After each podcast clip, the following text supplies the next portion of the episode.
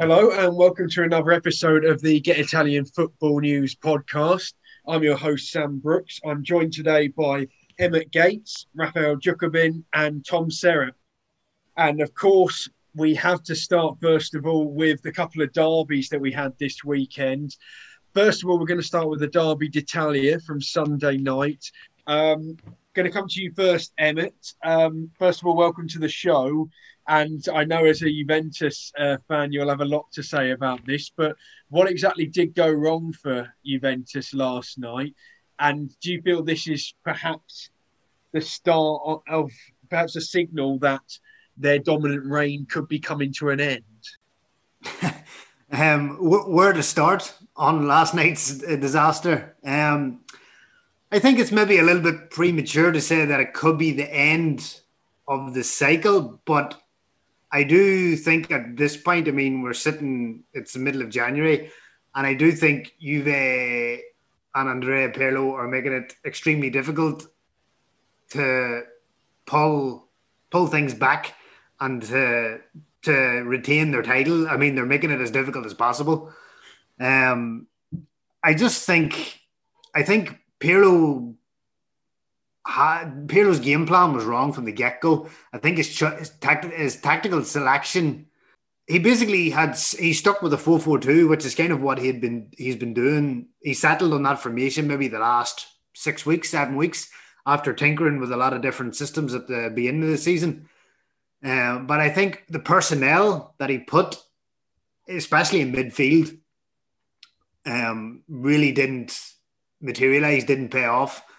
And I think Pirlo was out coached by Antonio Conte last night, which in some in some in some regard is kind of to be expected considering the wealth of experience that Conte has at this point, you know, in comparison to Pirlo. But Pirlo didn't do any favors, I think, by starting um, Adrien Rabiot and Rodrigo Bentancur in midfield. Juventus, I, have written about this before in the past. Juventus have a lot of samey type of midfielders like Rodrigo Bentancur, Rabiot, Aaron Ramsey, uh, Artur. Technically, they're very good, small, you know, small, nimble players. Technically, very good, but there's not a lot of dyna- dynamism in that uh, between the four of them. Only Weston McKennie offers something a bit different, and really, Juve's midfield has been neglected almost since maybe 2015 when Pirlo himself walked off into the sunset into the MLS. They sold Arturo Vidal, coincidentally enough, to Bayern Munich. And then a season later, Paul Pogba leaves. And then Claudio Marchisio was gently phased out. If you think back to five years ago, midfield was Juve, arguably Juve's strongest area. And now, you know, in 2021, it's by far and away the weakest area of the pitch and Inter bossed the midfield last night, especially Nicolo Barella. Completely, he took Juve apart almost by himself, let alone how good Marcelo Brozovic was and how good, ironically enough, how good Vidal was. Arguably, Vidal's best game since he's joined Inter was against his old club. And I just think, you know, Ju- Juventus had 51 uh, percent possession yesterday but it just shows you how useless possession can be. Because I mean, you tell me, you know, who looked the better side when a possession of the ball entered it. You, Juventus could have played for 180 minutes and never really looked like scoring. It was very, very slow, and it's something that Pirlo talked about in post game. He says there was no, essentially, there was no anger, there was no fury in the team. It was all very futile possession that went nowhere. It was slow. It was predictable, and that's because you've Rabiot and Bentancur in the middle, and Ramsey, who is supposed to play in between the lines. But there's no, there's no pace there. There's no, there's no dynamism. Like I said, it's just very, very pedestrian, and Conte and Inter took full advantage. Yeah, they certainly did. As you say, the sort of glaring difference between the sides was in that midfield with um, uh, Brozovic and Vidal having very strong games, and Nicolo Barella possibly with the individual performance of the season. I think he was he was so dominant in that midfield, got an assist and a goal. And Raphael, I'm going to come to you next. Was this the first Inter performance of the season where you thought that's a Scudetto winning side right there? That they really could do it this year. I'd agree that it was. Um, I think they've definitely come into their own over the past few months, especially when I mean when you look at their form. Um, in the mid, it was definitely the match was definitely won in the midfield battle, and I think I wouldn't I wouldn't say it's it's necessarily a match that's going to set the tone for this for the end of the season, sort of the the running for the Scudetto, because you know you shouldn't you shouldn't count Juventus off their you know they if they beat Napoli, if their game in hand they'll be four points off the top, so it's it's far from over. But yeah, I would definitely say on the basis of of that match, Inter are probably the favourites, as as they probably have been for the last few months. Actually, I think the only the only sort of caveat I would say is that there is a lot of sort of behind the scenes commotion at Inter right now, which might might spill onto the pitch. It doesn't look like it has done so far, but you never know because there is a lot of a lot of tumultuous um, goings on with the uh, with the ownership, the the majority shareholders possibly selling their part of their stake. With uh, with the news coming out today, actually that the the club might well will probably change their badge and their name, which you know it's it's not necessarily they're not necessarily massive changes, but they are things that might contribute to sort of a general atmosphere that might seep onto the pitch. So I wouldn't say I wouldn't say Inter are necessarily going to you know from this point on they're going to go and march on for the title, but they're definitely the most well prepared. I think they've what they've done well is that they they've weathered the sort of the winter period better than other sides, which will definitely help them because obviously they're they're they're not going to be in playing any any European competition, whereas others will. So they have a sort of a lighter a lighter workload um, going into the end of the season. Yeah, it's it's it's one of those. I, I mean, they're not gonna they're not gonna play it to that standard week in week out it's you know it was a one-off, but it was clearly a, a match where sort of we saw. I mean, we saw before the start, um, before the before the game, man, uh, Pirlo in his press conference, he was saying that you know I learned a lot from uh, from Conte. He inspired me to become a manager, and you, you could tell that it was really just you know the master and the apprentice. I think Conte showed you know he showed that he is he is worthy of being the, the highest paid manager in the in the league because he is he can bring about that sort of tactical tactical performance and outclass his other his his, his opposite number as he did. So, I mean, yeah, I, I would say it's they're definitely they're definitely on the right track and they are favourites for the Scudetto, but I, I wouldn't I wouldn't necessarily rule out anything anything unforeseen happening. Yeah, there's always stuff going on behind the scenes, as you say. Of course, the Christian Eriksen situation hasn't been completely cleared up yet well, at all yet either. So, yeah, certainly things can still go wrong. Okay, I want to move on to the other derby from the weekend, which we saw on Friday night. This was equally as one sided, actually, if not more, with Lazio beating Roma 3 0. And Tom, was this the game that proved to you that Lazio, when they get pretty much their best side out on the pitch, are a match for anyone in Serie I mean, definitely if they all put the effort in. I think this was a massive win for Lazio. And I think the main reason they were able to win was that everyone was able to step up for the occasion.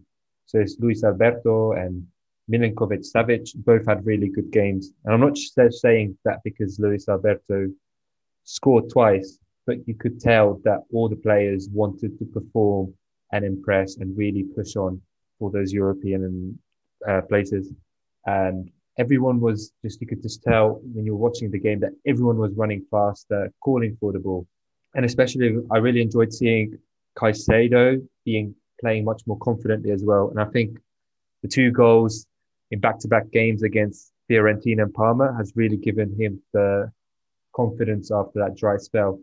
So whereas in the past it was always we always said that Lazio is just uh, you know a one-man team with Immobile, but I think when other players also step up and support and have shots as well and really could push forward, then you can really tell that, you know, this could be another side of Lazio. And I think that was the exact opposite of Roma, where Roma at the start of the season, it was all about everyone was having shots, Pedro and uh, Mkhitaryan and Dzeko.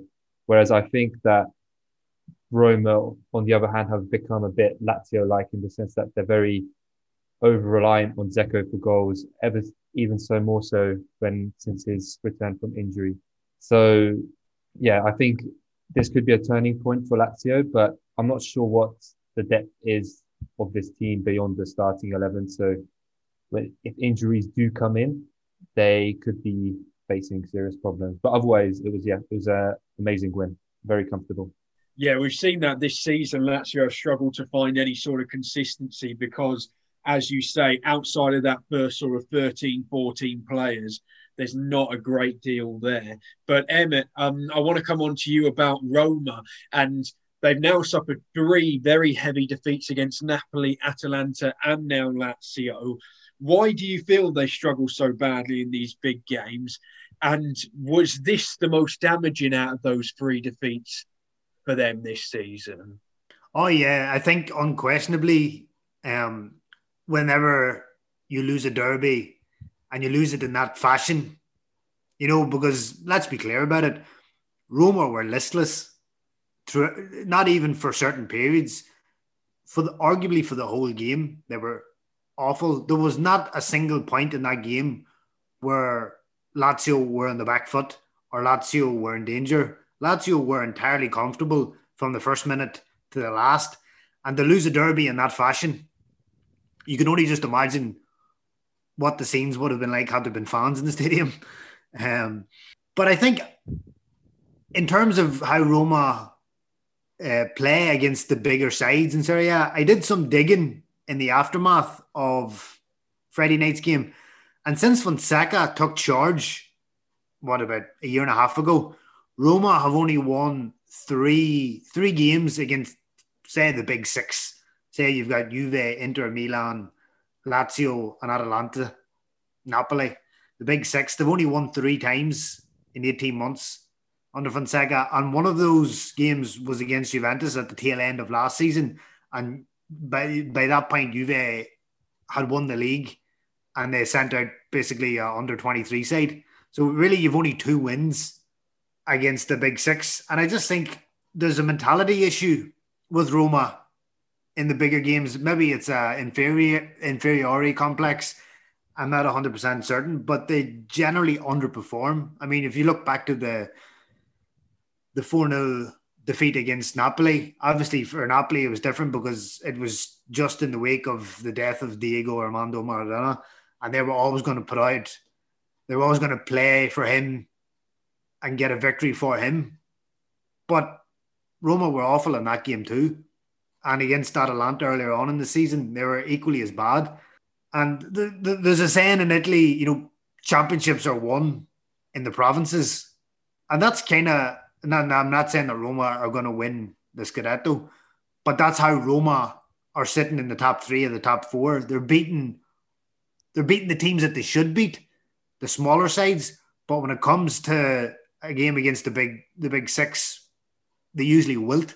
And I think that's a mentality issue because I mean, if you look at Roma's squad, there's an abundance of high quality players there, from Henrik Mkhitaryan to Edin Dzeko to Pedro to Lorenzo Pellegrini to Jordan Veretout. Roma should be putting in, you know, they're not necessarily winning all of the games against, you know, the sides in the upper echelons of the table, but they should be winning at least one or two more than they're doing at the minute. But they just capitulate in any of the games. And I think, for me, I think it's more of a mentality issue. And there's been rumors today that Fonseca will go at the end of the season with Maurizio Sarri perhaps coming in. So it definitely this defeat hurt more than any others, I would say, for from a Romanista point of view. Yeah, certainly a very damaging defeat. Um, they did just seem to fall apart more and more as the game went on. In individual errors, no real uh, style of play towards the end. It was it was quite shocking to see. Um, I'm now going to move on to another game, which uh, you know, bit of a uh, trend this weekend. Another one-sided match Napoli six, Fiorentina nil. Raphael, I know we spoke last week about how that late win for Napoli against Udinese may be a turning point. Do you think we were right and that, that Napoli have really turned a corner now and can start to put a run together? Yeah, definitely. I think things do seem to be shaping together. Um, obviously, you know, in the context of Fiorentina really not being really not being at the races, you know, there is a bit of an asterisk over that. But I think they did well when they were one 0 up in the, at the start of the second half. They managed to weather what was seemed to be a bit of a storm from uh from Fiorentina. You know, they did have a few chances to to equalize, which obviously never never came to fruition. But I think on a on a more general scale, a lot of their players do seem to be getting back into form and sort of things things are clicking together a bit more. Uh, we saw with Insigne, who who has been very inconsistent this season. He put in arguably his best performance this, this season so far. His um his dribble, his his sort of solo run for the third goal was very good. But then yeah, well, I mean we're seeing we're seeing sort of the usual suspects this season. They're putting in good performances as well, like Zielinski or or um or Lozano.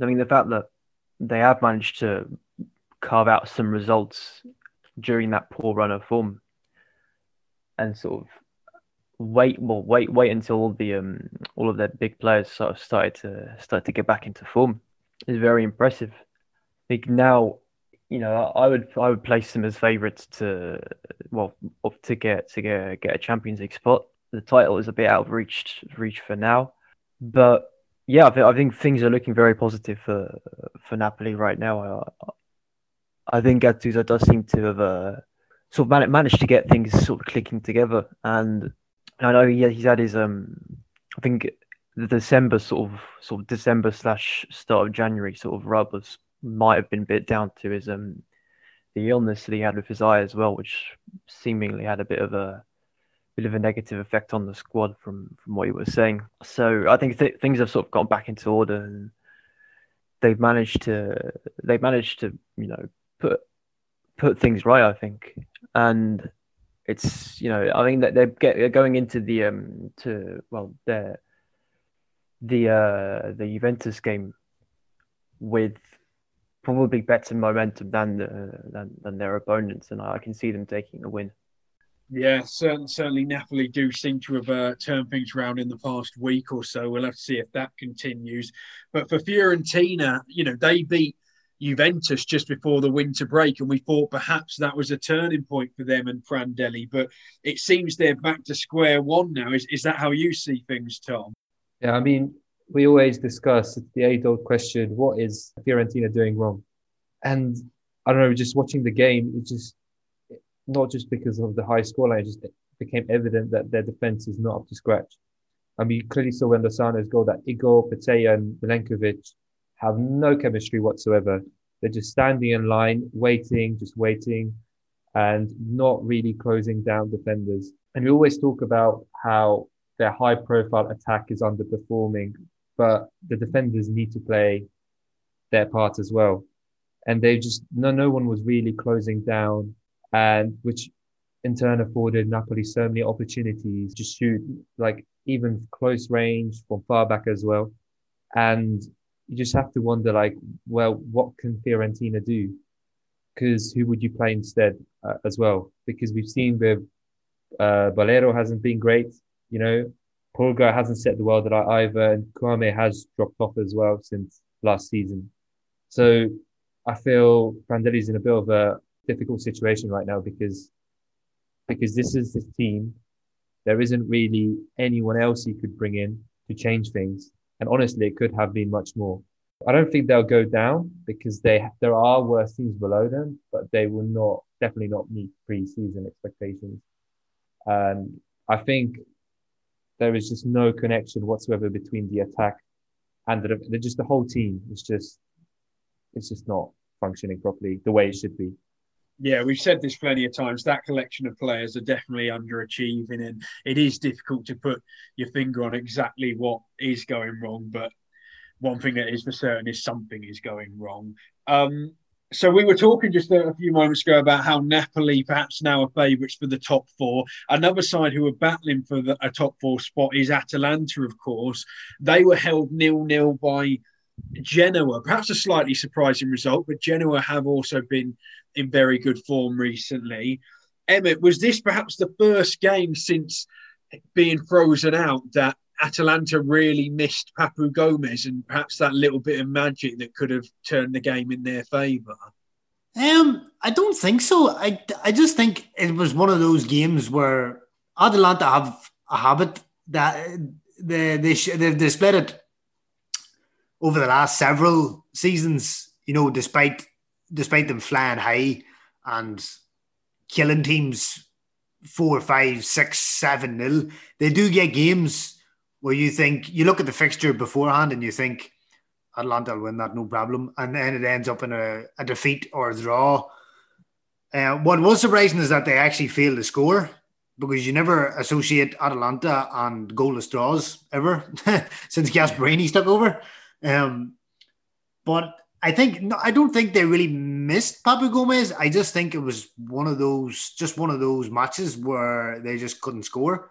I think with Ilicic now, with Joseph Ilicic back in the kind of form that he showed before he took his leave of absence, and you still got Ruslan Malinovskyi there and uh, Matteo Pessina. I think they, they have enough cover. I mean, for me, Papu Gomez should be playing week in, week out, all day, every day. But obviously, the situation between Gasperini and Gomez is untenable, and divorce is on the cards, you know, maybe either this month or at the end of the season. But I don't think it was a case of them missing Gomez. I just think it was just one of those games where Genoa was doggedly resolute at the back. And Davide Ballardini was always going to do a steady job with Genoa. You know, he's not the flashiest of coaches. He's kind of like a, a cheaper version of Stefano Pioli. He steady the ship. It'd be nothing flash, nothing fancy, but he will get results. And I think that, that this is just another example of that. Yeah, I was going to move on to Genoa and and get your thoughts on them, Raphael. It seemed, you know, a month ago, maybe six weeks ago, they looked pretty pretty much doomed, to be honest, under Rolando Maran. Um, since Ballardini's come in, they've really turned things around, and now and now look like they probably will stay up. Can you put your finger on exactly what it has been, or is it just you know the sort of usual bump that you get once a new manager comes in? I think it is partly down to that. Also, I mean, he is a familiar face at the club. I mean, this is fourth spell, but um, yeah, I think he's generally just steadied the ship. He's got the defense a bit more, a bit more compact. I think he's he's managing probably to get their sort of army of loan players to play a bit a bit better than than they were than they were previously. So I think it is a combination of a of a lot of things. I think they will be relatively safe. I don't. I can't see them being dragged down too far uh, in the same way that they were last season. I think they're gonna. I think they're gonna. They're gonna stay up. I think they're at Atalanta though. You know, I, I think this was a, a bit predictable because after all, you know, we talk a lot about how Gasperini's system works with any players, and that's why it's you know that's why it's so good. That's why it's so entertaining. But the fact remains that you know with any side, no matter how good the system is, it it will obviously look worse without their best player, and I think that's what's been happening. I think even though they have managed they have managed in the past few weeks to get some you know resounding wins without him, I still think you know the fact that he he isn't there it means there are going to be bumps in the road for them. And I mean, I'm, I'm not saying they should necessarily go out and splash the cash on a on a replacement because obviously he is he does seem to be leaving, but I think that is something that's good, that they're going to need to keep in mind, especially when um, when rotation comes into play further on in the uh, in the rest of the season. Yeah, certainly. Um, it's going to be interesting to see how Atalanta do cope because it does seem that in the next couple of weeks their talisman, their captain will will be off, but we're, obviously we're not sure where right now. And so now I want to move on to another side who may be actually down there with uh, Genoa this season, uh, and that's Crotone. Well, in fact, Crotone are a bit further below uh, Genoa, but they got a re- resounding win this weekend 4 1 against uh, Benevento, perhaps a slightly surprising result. But I'm going to come to Tom. And was this the kind of result that makes you think that there isn't actually a sort of really poor side in Serie A this year, and that really anyone still has a pretty decent chance of staying up this year? It's a very difficult question, this, because we always talk about the teams above, oh, they may be able to, you know, stay up. And then this team or Parma or Udinese may be able to stay up. So that's why it leaves me in a difficult position with Crotone, because I think my gut feeling is that they won't stay up. Uh, because I don't think the result as like tells the whole story. Because Benevento were in the game to a certain extent. They missed a lot of chances, and Crotone needed a couple of good saves by Cordaz to achieve the scoreline. But there has been some improvement in, with Crotone. So Crotone have been finding Simy a lot more, and he got a couple of goals. And it's always nice to see Simy score um, in Serie A because he's been always been one of those strikers that you know too good to Serie B. He won. He was top scorer last year, and he had an amazing season the season before that as well. But then he always struggles to get on the score sheet in Serie A, which means that he doesn't really get any offers. You know, when Crotone get got relegated the last time, he never really got any offers from lower Serie A clubs to play for them. So hopefully, this is the start of something positive for him and his career. But we, even though Benevento are higher up than Crotone, we still have to remember that they did beat a side that they played against last season as well. So they both of them are still just recently promoted sides. However, I think the next two games Crotone will be critical because if they can get a result against this awful Fiorentina side, who have been having so many problems left, right, and centre, and then something out of their game against Genoa as well the following week, I think, you know, they would have a much better chance of avoiding relegation. So it really depends on the next two games, I think.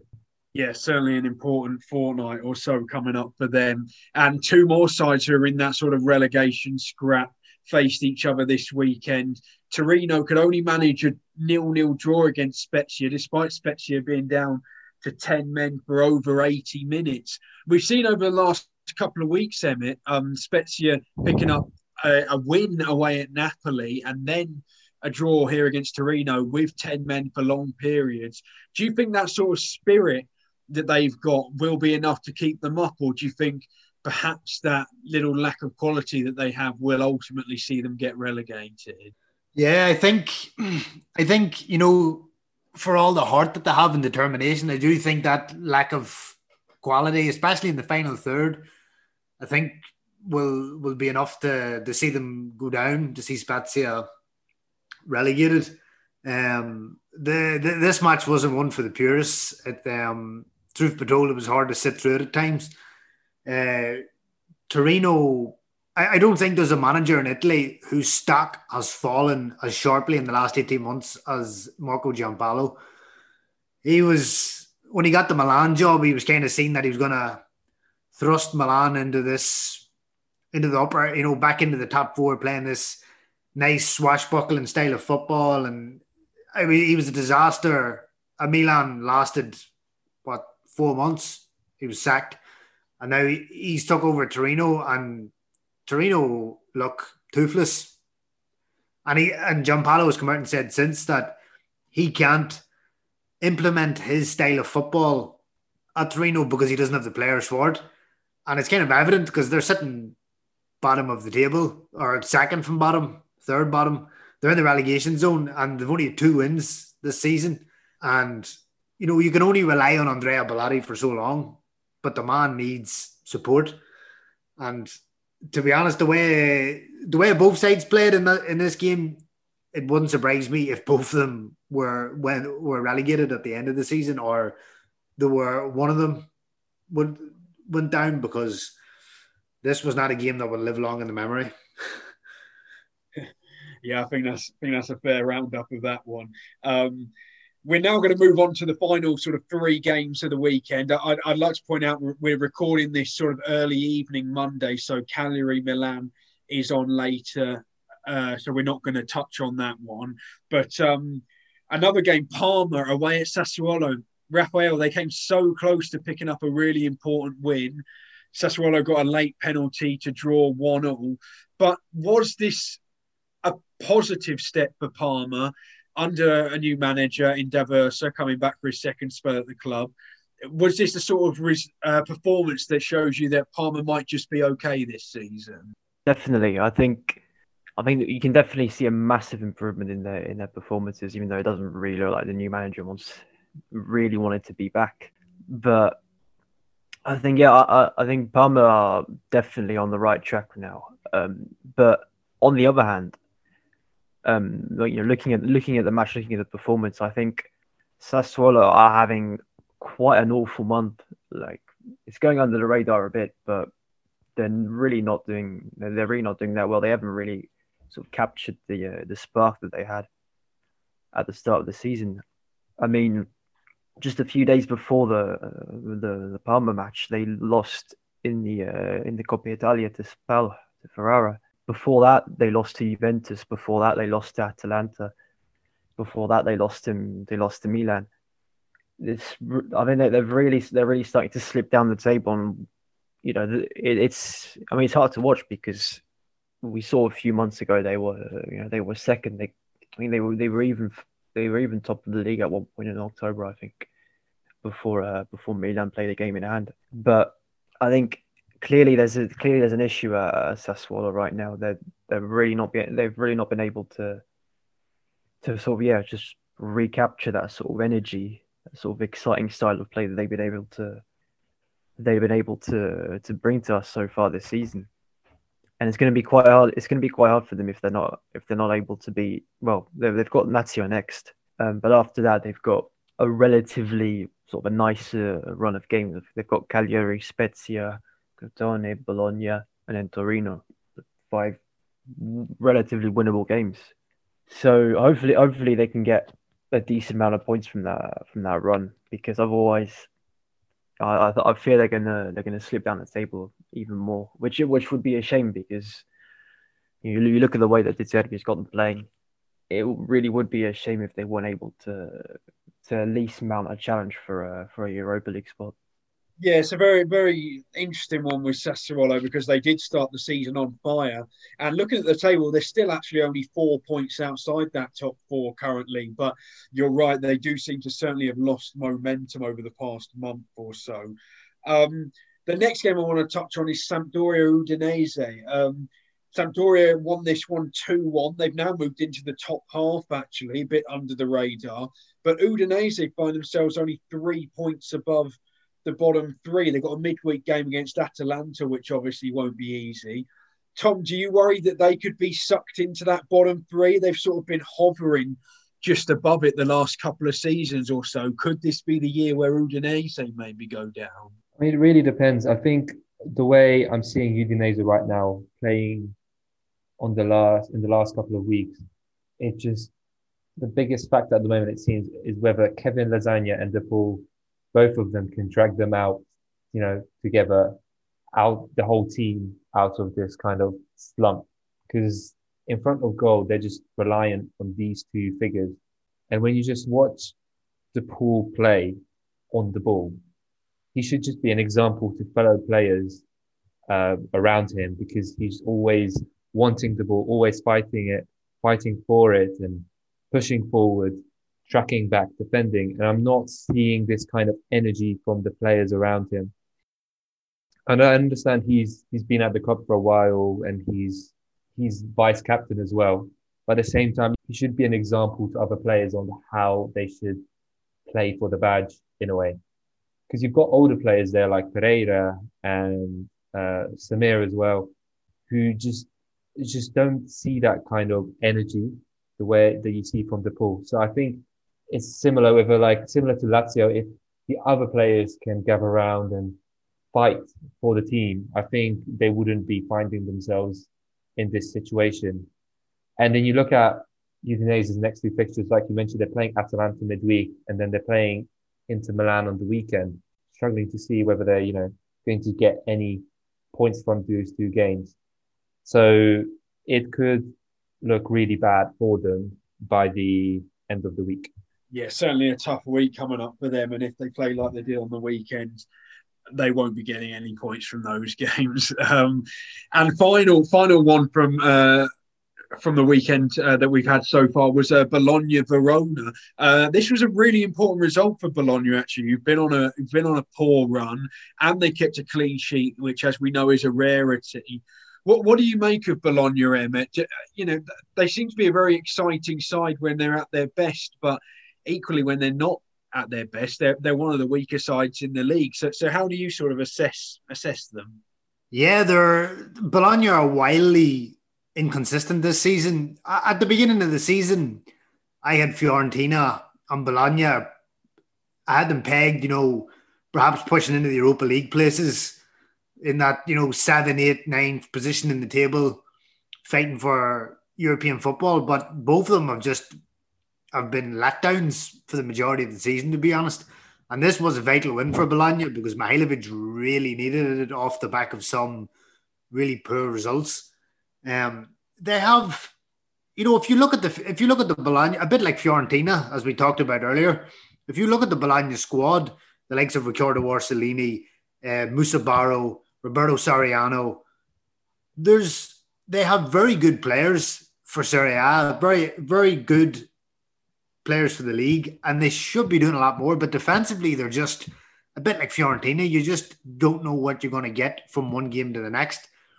And um, obviously, Orsolini scores with a penalty the win over Hellas Verona. And it was actually surprising to see Bologna keep a keep a clean sheet, considering how leaky their defence has been this season. Um, but yeah, Bologna have been very uh, much like Fiorentina have been very underwhelming this season, and I expect more considering the quality that they have. Yeah, certainly. And we'll have to see if they can string any sort of run together because, based on what we've seen so far this season, it wouldn't be a surprise if they went and lost again this weekend. And well, and they've got a tough game. They play Juventus, of course, who will be looking to bounce back immediately from what happened on Sunday. Um, and so the last last little section, I just want to look ahead to those upcoming games, and I'll come to you first, Raphael. Um, out of the games coming up this weekend, which stand out to you as ones that we should be keeping our eye on particularly? Well, I think the big one this weekend is going to be Milan against Atalanta. I think obviously it depends on the uh, it depends on the the the match tonight uh, against um against Cagliari, but it will be the chance for Milan to sort of assert their ascendancy at the halfway point of the season but at the same time against a very tough opponent, Atalanta, who are still trying to find their feet in um, you know, without without Papu Gomez. So I mean one thing we can expect from that match is goals. I think Atalanta will sort of you know, they had an off they had an off day uh, last weekend, but I think they'll definitely have their spark back uh, this time around against a very good a very good Milan defense. So I think yeah, we'll we'll see a lot of we'll see a lot of end to end action in that match. And the other one I want to point out is uh is on Sunday, uh, Lazio Sassuolo, which will also be a, a very interesting game because will Lazio be able to bring in that bring over that momentum from the derby win to be uh to be well to be a close rival in the table and sort of get themselves back in the back in contention for a Champions League spot. So definitely a lot of a lot of interesting games this weekend. Yeah, it does does certainly uh, look to be a very interesting one. Uh, and how how about you, Tom? Is there a particular match that stands out for you? I mean, in addition to what Rafael said, obviously the Supercoppa Italiana will be midweek. Hopefully, we can get the fingers crossed the podcast out beforehand. Juve versus Napoli, so a re a replay of the final, and that should be an exciting end to end game because we've seen we've discussed how Juventus do have difficulties in midfield and I think Napoli's front three and the Zielinski pushing up as well, I think they could cause a lot of problems. So it, that should I definitely be a much more exciting game than the game that was that happened over the summer when we saw how Napoli were still in that kind of phase where they were playing more defensive and trying to counter Juventus. And another interesting game that might, you know, go under the radar would be watching Genoa versus Cagliari. I think those two sides. Well, depends how Cagliari do against AC Milan obviously tonight, but that could be a true test of whether they are relegation rivals and whether Genoa can sort of maintain this good run of form. Yeah, we'll, we'll have to see. And, and of course, as you say, a very interesting game coming up tonight with a struggling Cagliari against Milan, who can open up that gap at the top of the table with a, with another win. Okay, well, that concludes the episode. Thanks a lot, uh, everyone, for joining me. And uh, thanks, everyone, for listening. We'll catch you again next week. Bye bye.